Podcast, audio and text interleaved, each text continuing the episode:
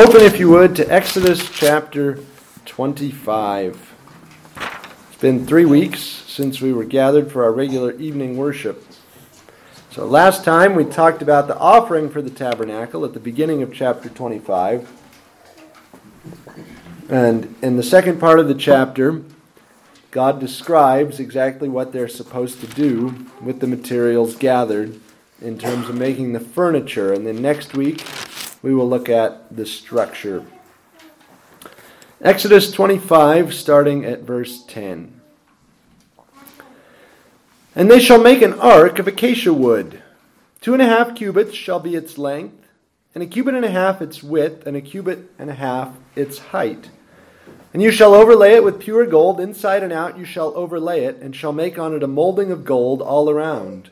You shall cast four rings of gold for it and put them in its four corners. Two rings shall be on the one side, and two rings on the other side. And you shall make poles of acacia wood, and overlay them with gold. You shall put the ring poles into the rings on the sides of the ark, that the ark may be carried by them. The poles shall be in the rings of the ark, they shall not be taken from it. And you shall put into the ark the testimony which I will give you. You shall make a mercy seat of pure gold. Two and a half cubits shall be its length, and a cubit and a half its width. And you shall make two cherubim of gold. Of hammered work you shall make them at the two ends of the mercy seat. Make one cherub at one end, and the other cherub at the other end. You shall make the cherubim at the two ends of it of one piece with the mercy seat. And the cherubim shall stretch out their wings above, covering the mercy seat with their wings, and they shall face one another. The faces of the cherubim shall be toward the mercy seat. You shall put the mercy seat on top of the ark and in the ark you shall put the testimony that I will give you. And there I will meet with you, and I will speak with you from above the mercy seat, from between the two cherubim which are on the ark of the testimony, of all things which I will give you in commandment to the children of Israel. You shall also make a table of acacia wood. Two cubits shall be its length, a cubit its width, and a cubit and a half its height. And you shall overlay it with pure gold, and make a molding of gold all around. You shall make for it a frame of a handbreadth all around, and you shall make a gold molding for the frame all around. And you shall make for it four rings of gold, and put the rings on the four corners that are at its four legs. The rings shall be close to the frame as holders for the poles to bear the table. And you shall make the poles of acacia wood, and overlay them with gold, that the table may be carried with them. You shall make its dishes, its pans, its pitchers, and its bowls for pouring. You shall make them of pure gold. And you shall set the showbread on the table before me always. You shall also make a lampstand of pure gold. The lampstand shall be of hammered work. Its shaft, its branches, its bowls, its ornamental knobs, and flowers shall be of one piece. And six branches shall come out of its side three branches of the lampstand out of one side, and three branches of the lampstand out of the other side. Three bowls shall be made like almond blossoms on one branch, with an ornamental knob and a flower, and three bowls made like almond blossoms on the other branch, with an ornamental knob and a flower. And so for the six branches that come out of the lampstand. On the lampstand itself, four bowls shall be made like almond blossoms, each with its knob and flower. And there shall be a knob under the first two branches of the same, a knob under the second two branches of the same, and a knob under the third two branches of the same, according to the six branches that extend from the lampstand. Their knobs and their branches shall be of one piece. All of it shall be one hammered piece of pure gold. You shall make seven lamps for it, and they shall arrange its lamps so that they give light in front of it. And its wick trimmers and their trays shall be of pure gold. It shall be made of a talent of pure gold with all these utensils. And see to it that you make them according to the pattern which was shown you on the mountain. Let's pray. Father, we ask that you would help us to keep our brains turned on Help us to care about the furniture in the tabernacle because we care about you and we want to know what you're like. And when we see the furniture of your house, we know what you're like. Lord, show yourself to us in this furniture. Help me to speak boldly and clearly. Free us all from distraction, we pray. In Jesus' name, amen. Well, the book of Exodus has 40 chapters. First 15 deal with leaving Egypt. And then chapters 25 through 40 deal with the building of the tabernacle. So we have the same number of chapters devoted to leaving Egypt and to building the tabernacle. Now, why do those two processes get equal space? Most readers would say, well, not because they're equally interesting. Maybe there's a few interior designer types who love that back half of the book of Exodus and start their devotions in Exodus 25 every morning because they like to hear about building furniture and making curtains and pitching tents. Most of us prefer the first 15 chapters the action, the excitement, the 10 plagues, Pharaoh getting hail dropped on his head, or drowning in the Red Sea. That's a lot more exciting. But God obviously thinks that the instructions for and the building of the tabernacle is just as important as the more overtly exciting stuff about 10 plagues and burning bush and leaving Egypt. You don't really know a man until you've seen his home. Who we are in public and who we are in private overlap. But as soon as you enter the home and see a person at home, you say, aha, that explains that part of the public persona. Well, brothers and sisters, that's what's going on from Exodus 25 onward. As God describes his house, this is a literary tour of his dwelling. If I took the time to try to describe in print, without drawings or diagrams, just this little church building, it would take quite a bit of space. And it's the same here in Exodus. God does not reveal himself with pictures, at least not today, but he did reveal himself with architecture. He showed Moses, here's what the heavenly tabernacle looks like. Build one like this. The furniture of God's dwelling reveals the kind of person that God is. It tells us something about God, and that's why we're going to look at this furniture tonight. The first thing we see is three overall points. The first one, again, throughout our exposition of the tabernacle, we'll try to look at the obvious rather than at the arcane, esoteric, or hidden. People have spent lots of space in the past trying to figure out the meaning of every knob on the candlestick, on the menorah. We're not going to do that. We're going to try to talk about the obvious. And the first obvious thing from Exodus 25 onward is that God dwells with his people. God says, I will come and move in with you, and I'll live in a tent in your midst. Right? So far, so good. But he doesn't just say that and move on to Leviticus chapter 1. He says it, and then he describes this tent in what we would consider exhausting detail. Enough about the tent already. I get it. You're coming to live with us. This is what your tent looks like. Okay, okay. That's what we say, but the Lord says, No, I'm going to tell you more about my tent. Here's some more. Here's some more information about what the tent is made of, how it was set up, who the crew was that managed the tent and pitched it and took it down. Because God is making it as clear as He can and underlining it in 50 different ways. I live with you. I am part of this group. So God dwells with his people. And not only does he dwell with his people, he travels with his people. This is a portable place for God to live in. The temple was a regular permanent building, later built in Jerusalem, but the tabernacle is emphatically a tent. As we're going to see, it is different kinds of cloth stretched over a wooden frame. You roll up the cloth, you take the frame down, you pack it on a wagon, and you move to the next campsite. God doesn't force his people to come to him, he condescends to the point where he comes to them. That self abasement is astonishing to behold. Other cultures travel to find their gods. They have to go meet their gods. All right, we'll go to Delphi and get an oracle from the Delphic oracle. We'll go to Mount Olympus to seek God. We'll visit the sacred cave or the holy well or the holy river. God says, Forget the sacred cave, the holy well, and the holy river. I'm coming with you.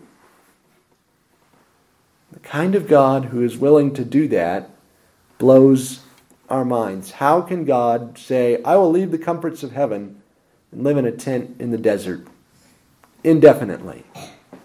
But he does. But though he is living in a tent in the desert, he is not living in a drab or plain or ugly tent, right? Far from it. He associates with the lowly, but he does not embrace a drab aesthetic. His house has lots of gold plated objects, costly colors and fabrics. We talked about that at length last time. His house is full of precious stones. God's house is beautiful, costly, and rich. He doesn't have everything decorated in the cheapest way possible. Rather, right, it's sublime, beautiful, awe inspiring. We can take from this uh, the first thing that you might think, the obvious application, is church buildings should be beautiful. And that's true. Right? Church buildings should not be ugly. And in many cases, both through lack of money and through uh, foolish theology, we deliberately build our church buildings ugly.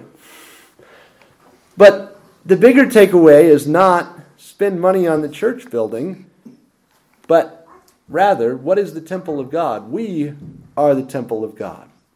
We should be putting our effort into making ourselves and our lives morally beautiful and sublime, a fitting place for God to dwell. The building is the shell of the temple.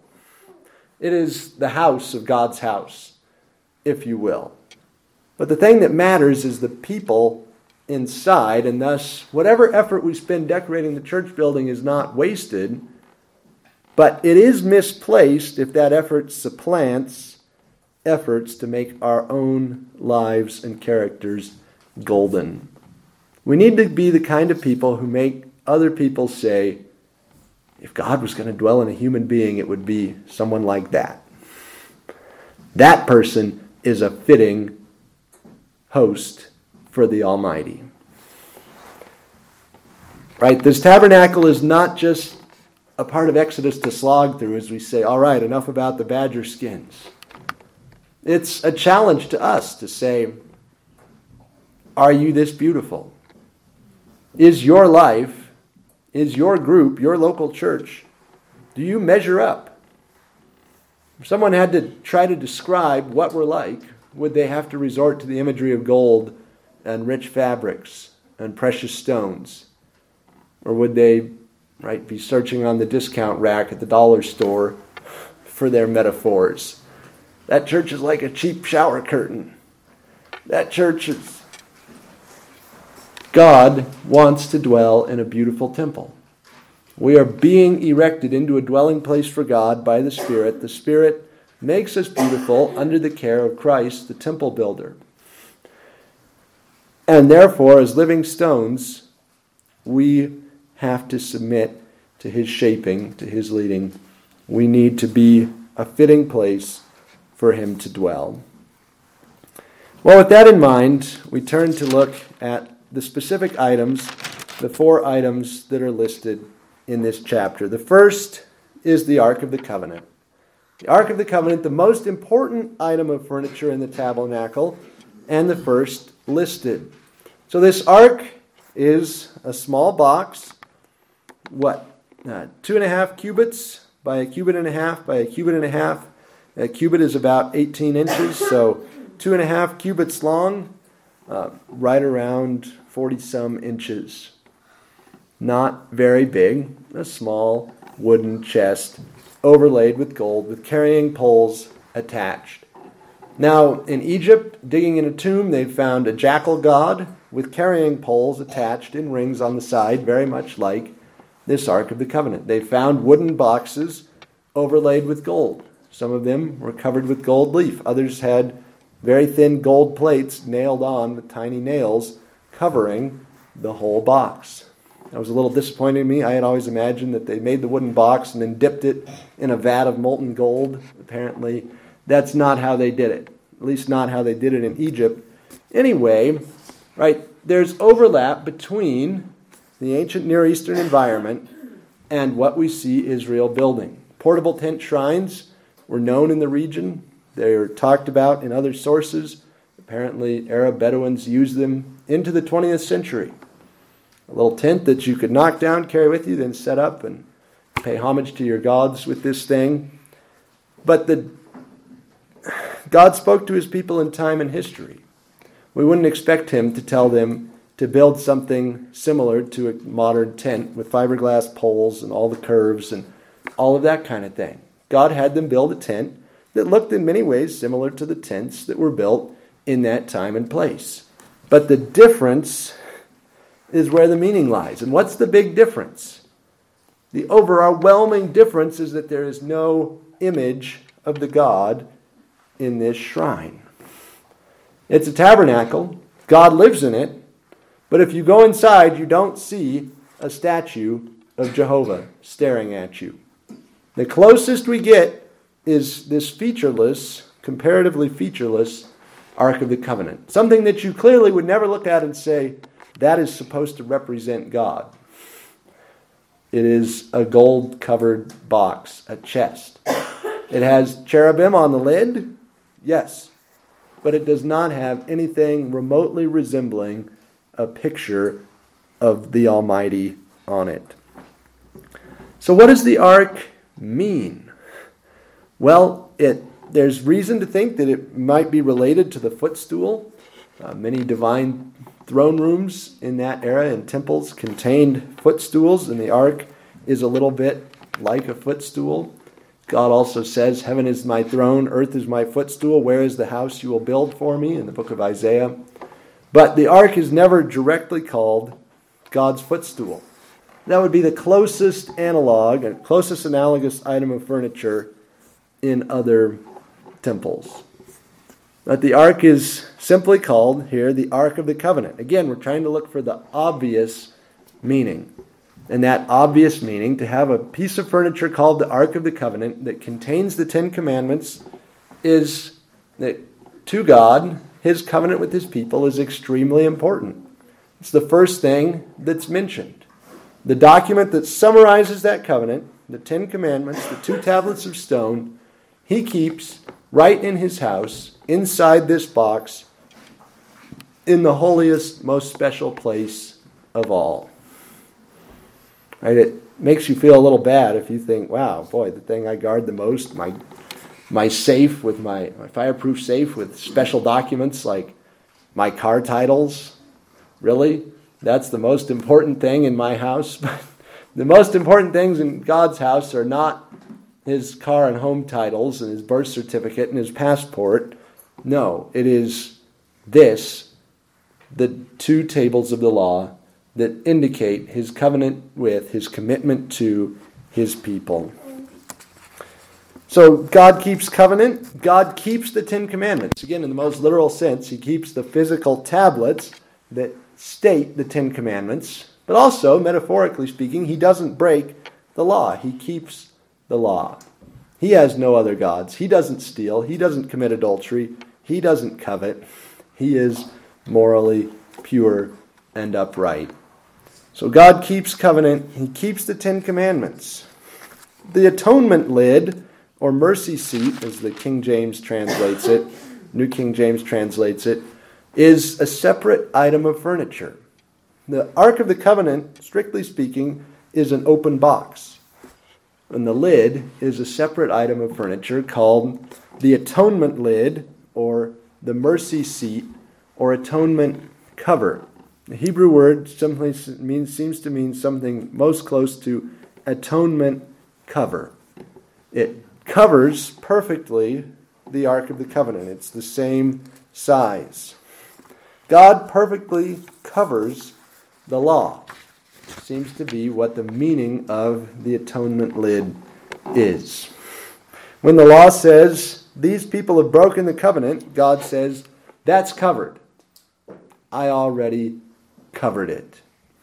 The atonement cover hides sin from view, hides the broken law from view.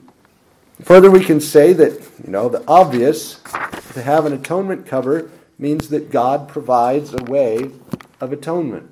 Atonement is something God does regularly if he has a piece of furniture in his house that's dedicated to atonement. He doesn't have to run out and borrow one from Baal when he needs to make some atonement. Rather, he keeps that in his house all the time. Right on top of the law, right on top of the covenant, sits this atonement cover. Because God knew from day one that his people would break the law and violate the covenant, and so he puts in his home, in the holiest of holies, the place that is his private place, this item of furniture with which to cover their sins against the covenant. It's pretty astonishing, right? God already has humbled himself to travel with his people, and he also says, I will deal with your sin on an ongoing basis. I will keep this atonement lid in my house. Wow.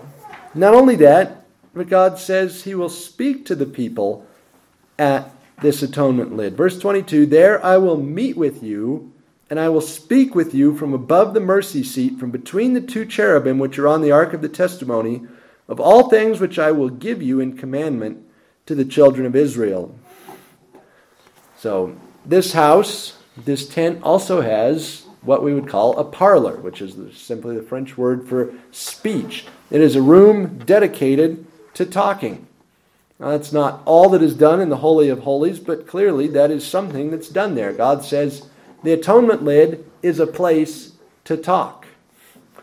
There, at the atonement lid, I will speak to you from between the cherubim. God speaks to his people in this house. There's a place for them to come in, or through their representative, Moses, or the mediator, and to hear from God everything that they need to know. The people no longer need to be ignorant or cut off from God because they have a place where He will speak of all things which He will give you in commandment. God makes provision for our need for a word from beyond the world. Right there in His house is this place to talk. Finally, the text makes a big deal out of the cherubim that are above the mercy seat or molded on top of the mercy seat. They're described at length without ever being told exactly what they look like. The cherubim are depicted all over the ancient Near East in temples. If you've been to the British Museum, you've seen the Assyrian version of cherubim or Babylonian ones that were dug up somewhere over there. These things are terrifying. The winged bull with the face of a man and that huge Assyrian beard they're about 10 feet tall, and they still they feel scary. Right? Objects have energy. That's how the curators at the museum describe it. A very neutral formulation without committing to any particular theory of what sort of energy the objects might have. But these things, you can feel their energy. There's supposedly people who go to the museum often say there's certain zones of cold and hot air around them, and all this stuff. Anyway, well worth going and seeing them. Obviously, the Ark of the Covenant didn't have room for cherubim that big. Whatever these things looked like, whether they were indeed two little angels with giant wings or something more like the winged bull cherubim of Assyria, we have no idea. The text does not say at all. What we know, though, is that these creatures are God's throne room guardians. You've all seen it in the movies. You've got the king or the evil emperor or whoever it is, and he's got his palace in the throne room, and inevitably in the throne room are guards. The guards are standing there, whether they have their pikes or their ray guns or whatever kind of movie you watch, the guards have their signature weapons. That's what these cherubim are. They are guards of the heavenly throne room. The presence of the cherubim signals you are in the presence of the Almighty in his place of power, in his throne room. And so Watch what you do, because the cherubim with the flaming swords will come and take you out if you attempt anything against the power of God here in the throne room. So it's a small little tent, and this obviously with only two rooms, every room has to do a number of duties. This room, the Holy of Holies, is a place to store the law, it's a place to speak to the people, it's a place to perform atonement, and it is a place where God reigns, where his throne room guards are present on this gold molding on the mercy seat. We move through the curtain, which is not mentioned in this chapter, but there was a curtain between the Holy of Holies and the holy place. So, leaving the holy place, or the most holy place, and going out to the regular holy place, the next item we see is the table of showbread. This, uh, this chapter doesn't mention the altar of incense either. It's mentioned later on, I believe, in chapter 31. The altar of incense was right outside the curtain it was in the holy place, not in the most holy place. Not mentioned here. Moses goes directly to the table of showbread. and again, we want to look for the obvious. There is a table here in God's house. What is a table? Well, a table is a place to eat. you prepare a table before me in the presence of my enemies, Psalm 23. God doesn't just prepare that table in the presence of the enemies, He prepares a table in His own house. Now, in the temples of the other gods in the Near East, the table was set for the god. Food was put out for the god to eat. In this table, food is put out for the priest to eat, for human beings to eat, for God's servants to eat. The table has the 10 or 12, yeah, the 12 loaves of bread stacked on it at all times, and the bread is replaced on a weekly basis. And once the old bread is taken off, it is taken to the priests, and they are allowed to eat of it. God is saying, I feed you with my own bread. This is the bread on which my face has shined for an entire week. Clearly, this is God's special bread, bread of the presence, bread of the face, it's called. God, uh, well, it's verse 30. You shall set the table, the showbread on the table before me always. All the time, this bread is there, basking in the glory of God, and then that bread goes out and feeds the people. The very bread of God's house from the Lord's table is for the people of God, rather than being like the other deities who need to be fed and demand that their worshippers bring them food, our God feeds his people and says, I give you of my own special bread from my table. Here, it's yours. Take, eat.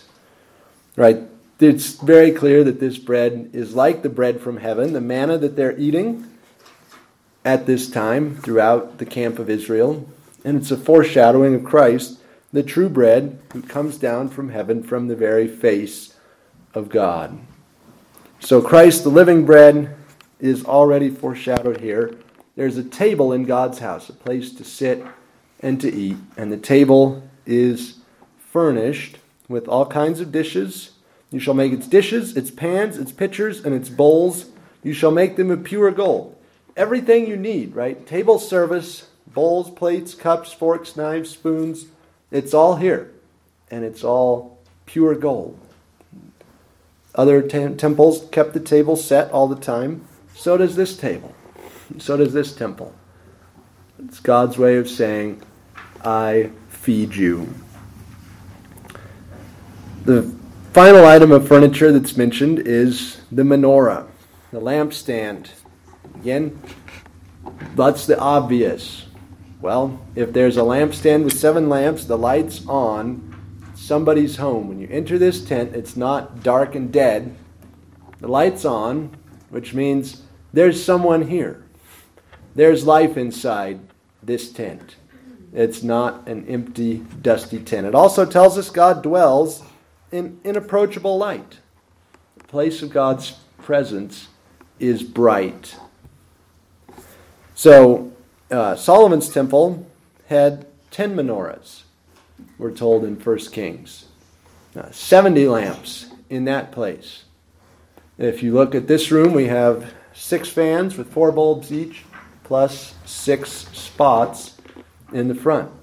Right, the number six, there's a pattern here, three on each side, or a total of nine light fixtures, or of six light fixtures, all the bulbs. What is it? God is God's worship should be brightly lit. We talked about this with Eutychus in the book of Acts. Luke mentions that it was nighttime and there were many lamps in the place where they were meeting. If you come into a church where the sanctuary is dark for worship, go back out again. That church does not understand the biblical witness that the worship of God is a brilliantly lit affair. So the lights are on in God's house, and the menorah itself symbolizes three additional things. If you think about this menorah, the single stem with the seven branches coming out, or six branches plus one light on the center branch, that pattern looks a lot like Near Eastern depictions of the tree of life. If you see drawings or pictures of the tree of life, that's what it looks like.